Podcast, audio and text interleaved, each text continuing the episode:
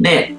えっと、もう一つのメインテーマで、こう、AI とか VR、人工知能と仮想現実の話をしていこうと思うんですけども、あの、バーチャルリアリティ、仮想現実っていうのは、なんか今のイメージだとこうゲームの世界とか、あの、ちょっと SF 的な感じでイメージを持つかもしれないし、こう、3D のこうカメラがついたこうヘッドセットみたいなものをつけて、で、それで体験するようなものとかっていうイメージがあるかもしれないですけども、こういうのだけが、あの、仮想現実じゃないんですね。仮想現実っていくつか種類があって、で、一番わかりやすいのは、あの、まあ、ポケモン GO とかですね。あれってこう、現実世界の中に何も存在してないのに、こう、スマホとかのカメラとかを通してそれを見ると、そこにポケモンスターがいるっていうことが認識されるわけですね。だそれは現実空間にあるものをあの拡張してるものですね。で、それは、えアーギメンティックリアリティって言って、こう、拡張現実っていうものに入ってくるんですけども、現実世界の中にサイバー空間のものが混ざってくる世界っていうのは、もうすでに実現してるんですね。もう世の中に当たり前にあるんですよ。で、スマホを見ながら、あの、電車の中で時間過ごしていくっていうのも拡張現実なわけですよね。ある種の。でももっとこう、実際の現実世界にこうリンクして、だから、例えばこう、交通渋滞の状況とかを見たりとか、こう、電車とか乗り継ぎとかそういう情報とか見たりとかするのも、あの、ある種の拡張現実なんですよ。だからサイバー空間と現実空間、現実の物理空間っていうものがこう、交錯して重なって、で、そこに臨場感を持って僕らは生きてるっていう時代になってるんですね。で、人工知能の方もなんですけど、これもどんどん進歩して実用化されて、世の中にもうすでに満ちてるんですね。あの、まあ、スマホの中のこう画像認識とか、まあ、Facebook とかでも写真とか撮ると、すぐにこう顔認識されてくるわけですね。それも実は人工知能が使われて。昔はコンピューターにはそういう認識ってできなかったんですよ。で、もう他にもこう、もうすでに結構支配下に置かれてるというか人工知能にあの支配されてるっていうことの一つに、まあ Amazon とかのレコメンド機能とかっていうのがあるわけですね。その Amazon とかで自分の趣味思考とかその購買の履歴とかに合わせてこういうのはどうですかみたいな感じでレコメンドおすすめされるわけですよね。あなたへのおすすめ商品みたいな感じで。でこれってビッグデータっていうものがコンピューター上に、まあ、サーバー上に残ってるわけですね。Amazon とか Google とか Facebook とかそういった企業とか全部どこも集めてるんですけども、Amazon とかだと購買のデータが残ってるわけですね。だかインターネット上で、あの、日本人って結構こう、閉じた空間とかこう、匿名文化とかもあって、あの、隠し立てできるっていうふうに思ってるんですよ。だからインターネット上の自分の行動っていうのは誰にも見られてないっていう意識があるんですけども、全部残ってるんですよ。足跡みたいな感じで。で、そのビッグデータを元に解析されて、で、この人は過去にこういうものを買ってるから、こういうものを合わせて買う可能性が高いっていうので、レコメンドでおすすめされるわけですよね。で、それを、どういう商品をその人に提示するかっていうのは人工知能が決めてるわけですよね。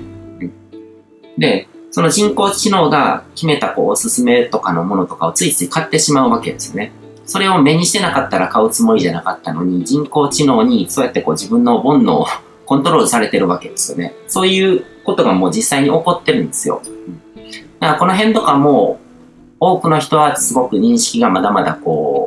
追いついてない部分だと思うんですけども、未来の遠い未来の話みたいに考えてるけども、もう一部はもう現実の世界で起こってることだし、で、この先にもっともっとそういうことが進んでいくと。で、未来予測っていうと、近未来とかでも、なんかこう、今とは全然違ったものが出来上がる、こう、派手な部分で変わったところに中、あの、着目してしまうかもしれないですけど空飛ぶドローンタクシーとか、そういうのってこう、わかりやすい未来像じゃないですか。でもそういうところじゃなくて、本当にちょっとしたアプリとか、あの、スマホの機能とか、そういうもので、どんどんどんどんこう、人々の生活の中に、こう、AI とか VR みたいな技術がどんどんどんどん入ってきてるんですね。で、僕は、まあ、ネット広告っていう分野ですごくそういうのを実感してて、Facebook 広告をもう5年ぐらい使ってきてるんですけども、どんどんどんどんこう進化してきてるんですね。自分が、あの、関係を持ちたい人をしっかりと的確に抽出して、その人だけに自分の広告を表示させるっていうことができるようになっていって、その精度がどんどんどんどん上がっていってるんですよ。人工知能がどんどん活用されてるんですね。で、僕は Facebook 広告をもう個人で、あの、まあ、この5年間ぐらいで7000万円近くこう運用してるんですけども、そのくらいお金かけて自分でいろいろテストしながら、あの、使いこなしてきてるんですけども、Facebook 広告を使って僕が何をやってるかっていうと、自分と人生を重ねられる可能性の高い人ですね。僕の発信とかに興味を持ってくれる可能性が高い人。それでいて、僕が関わりを持っていきたいと思うような層の人たちに、あの、そういう人たちをこう人工知能によってこう、抽出して接点を持っていってるんですね。だから僕の人生っていうのは、すごく自由で豊かになってるわけですね。出会いたくない人には表示させずに、出会いたい人のもとだけに自分のことを知ってもらう機会っていうのを作って、で、そこから人間関係っていうのが始まって、で、それをきっかけに会いに来てくれる人がいて、で、そういう人たちとだけ濃い関わりをするっていう生活をしてるんですよ。だからこういう生き方をしてる人と、今までの旧来的な出会いしかできない人ですね。こう日常のあの生活空間の中で出会う人たちだけとこう関係を築いていくっていうような生き方をしてる人のこう人生の境遇に差がついてしまうのってもうしょうがないというか、避けられないことだと思うんですね。こういうスキルを個人で使いこなせると、使いこなせない人とでは、あのー、本当に差がついてしまうのは当たり前で、で、これってこう、技術の発展が進んで、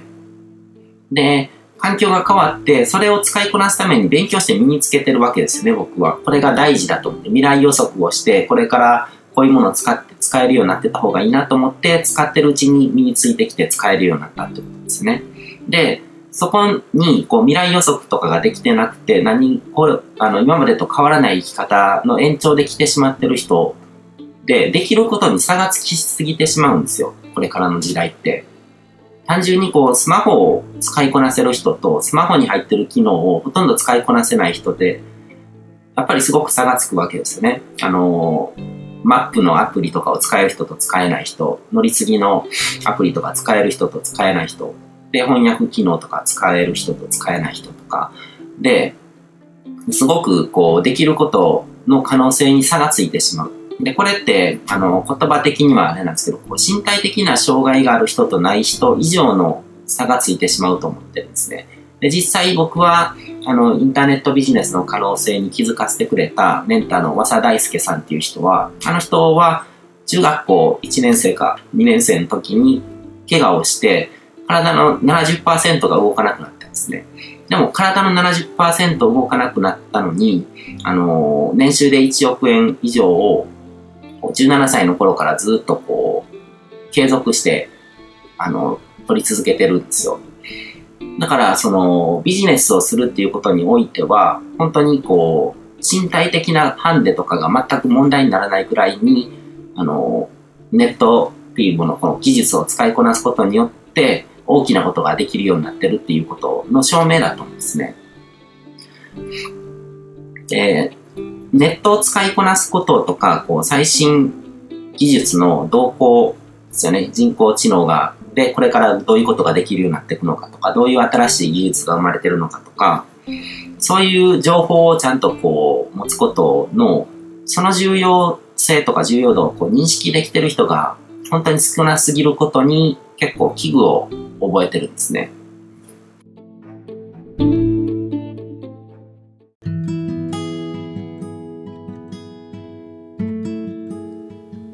今回も最後まで聞いていただいてどうもありがとうございます。チャンネルの説明ページの方に僕が提供している悟り式コーチングの最初の2ヶ月分を無料で受講できる案内があります。ゴール設定とアファメーションについて詳しく解説してるんですけども、僕自身もこれらのことを本格的に取り組み始めて、で、それで大きく人生を変えたという経験があるので、あの、まだ受講したことがない方であったりとか、このタイミングでピンとくる方はぜひ登録して体験してみてください。また、僕がどんな人間なのかを簡単に知ってもらえる2分ほどで読める会員プロフィールのリンクも貼ってます。僕自身がインターネットを通じた出会いによって自分の人生を大きく変えたので、この出会いがあなたの人生を変える良いものになることを願ってます。ではまた次の放送でお会いしましょう。